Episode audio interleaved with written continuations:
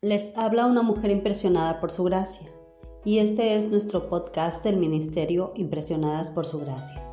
Estás escuchando Mujeres de la Biblia, un estudio devocional sobre las mujeres en las Escrituras. Hoy hablaremos de Jezabel y estudiaremos su historia.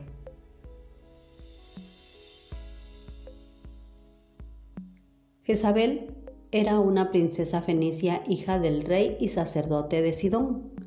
Casada con el rey Acab, gobernó como reina en la región norte de Israel 100 años después de la muerte de David y 60 años después de que Israel se dividiera en los dos reinos del norte y del sur luego de la muerte de Salomón. Jezabel fue una mujer de convicciones firmes y gran devoción, pero su ferviente adoración no se dirigía hacia el Dios de Israel, sino a Baal, el Dios pagano de la fertilidad, de quien se creía que controlaba las lluvias y por lo tanto las cosechas. Estaba tan decidida a convertir a Israel a su propia religión que persiguió y mató a todos los profetas a los que consiguió echarles mano, y los reemplazó por 850 de los suyos. A pesar de todos sus esfuerzos, un profeta se le había escapado, el más molesto de todos.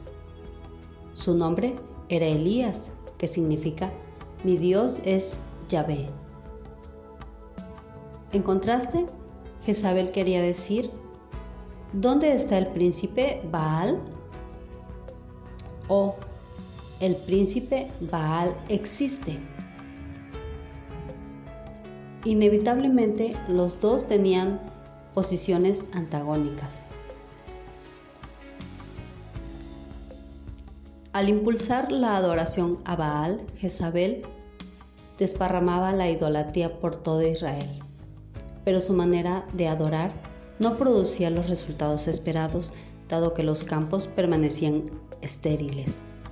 Los dioses de la fertilidad tal vez estaban ausentes o bien eran impotentes.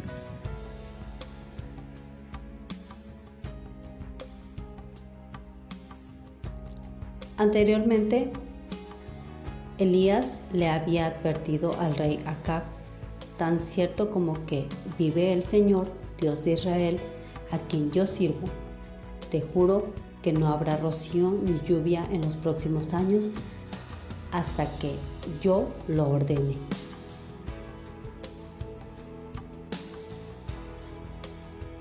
Luego de tres años y medio de sequía y hambre, Elías desafió al rey a reunir a los profetas de Baal y a Sera para competir en una prueba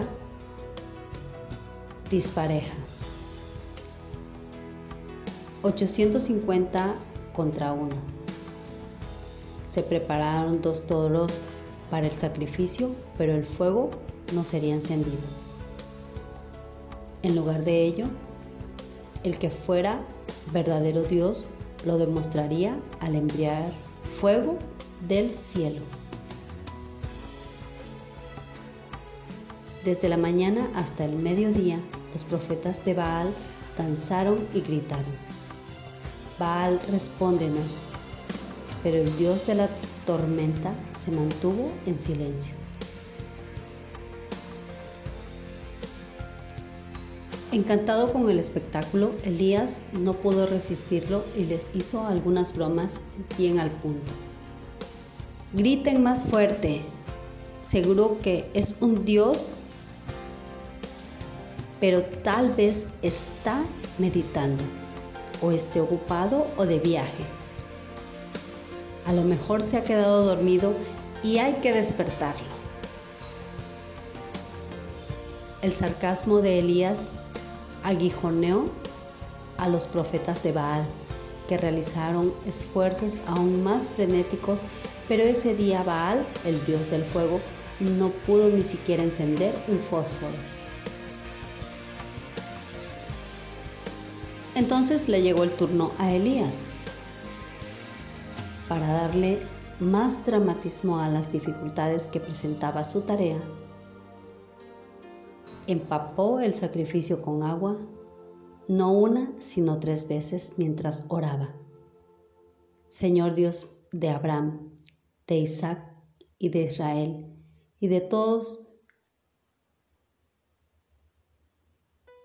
que sepan hoy que tú eres Dios en Israel y que yo soy tu siervo y he hecho todo esto en obediencia a tu palabra.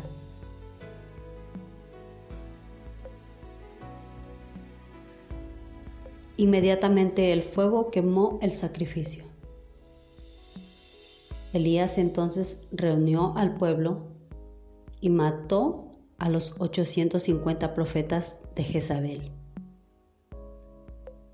Enfurecida por la noticia, la reina le envió un mensajero a Elías jurando matarlo, pero él huyó hacia el sur, más allá de su alcance. Sin embargo, Jezabel se mantenía activa, buscando otros objetivos para sus proyectos.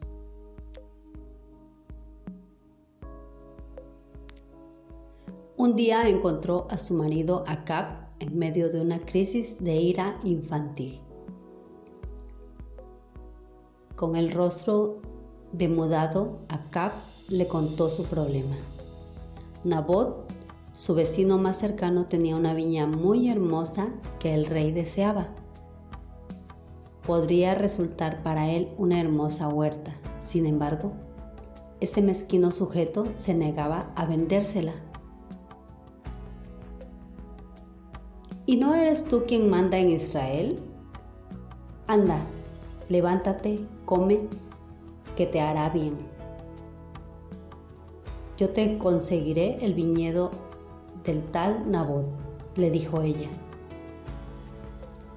Jezabel escribió una carta en nombre de Acab y la envió a los ancianos de la ciudad, instruyéndoles que consiguieran testigos falsos contra Nabot que dijeran que él había maldecido a Dios y al rey, ofensas que se penaban con la muerte. Acab se sintió mejor cuando le llegó la noticia de que Nabot había muerto apedreado por traidor. Ahora su mesa podía rebosar de deliciosos vegetales tomados de ese jardín. Pero entonces el que se presentó ante el rey fue Elías, interrumpiendo la caminata de placer que realizaba por su nuevo jardín. Mi enemigo, ¿así que me has encontrado? Dijo a modo de saludo el rey. Elías le contestó, sí, te he encontrado porque te has venido a hacer lo que ofende al Señor, quien ahora te dice, voy a enviarte una desgracia. Acabaré contigo y de tus descendientes en Israel exterminaré hasta el último varón, esclavo o libre. Y en cuanto a Jezabel, el Señor dice, los perros se la comerán junto al muro de Jezreel Las palabras de Elías se hicieron realidad. Acab finalmente murió en una batalla y los perros lamieron la sangre de su carro de guerra. Jezabel, sin embargo, lo sobrevivió por al menos 10 años. Entonces un día un hombre llamado Jehú llegó cabalgando hasta Jezreel para llevar a cabo la última parte de la profecía de Elías. Jezabel, dura como siempre, estaba parada con orgullo a la ventana de su palacio. Ella nunca retrocedía ante un desafío, de modo que tomó la iniciativa y le gritó a Jehú. ¿Cómo está Simri, un traidor asesino de tu señor?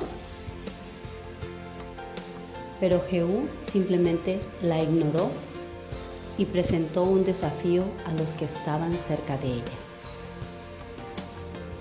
¿quién está de mi parte? ¿Quién? Arrójenla de allí. Rápidamente los siervos de Jezabel la empujaron a través de la ventana. Los muros del palacio se salpicaron de rojo sangre al pisotearla, los caballos y los perros del palacio acabaron la tarea. Pese a ser una figura poderosa en vida, no quedó casi nada de ella apenas producida su muerte. Unida al peor rey de Israel, Jezabel fue la peor reina de la nación y una de las mujeres más infames que registra la Biblia. Qué diferente habría sido su historia si hubiera utilizado para bien su poder, su influencia y su devoción. De carácter fuerte, Jezabel pudo haber sido el equivalente femenino del apóstol Pablo, cuyo celo religioso mal dirigido cambió de dirección para hacer avanzar el reino de Dios. En cambio, a diferencia de muchos personajes bíblicos que se describen mediante una mezcla de rasgos buenos y malos, ella se destacaba como una persona puramente malvada, con un carácter moral unidimensional.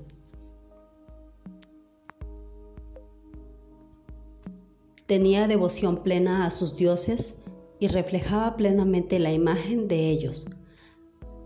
A pesar de los obvios milagros que presenció y de recibir advertencias en repetidas ocasiones, Jezabel optó por endurecer su corazón y sufrir las consecuencias que eso acarreará.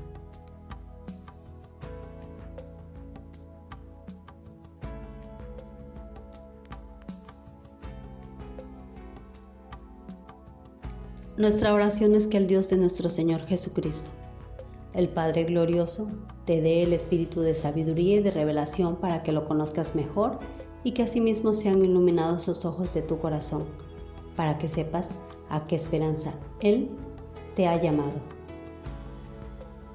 Bendiciones.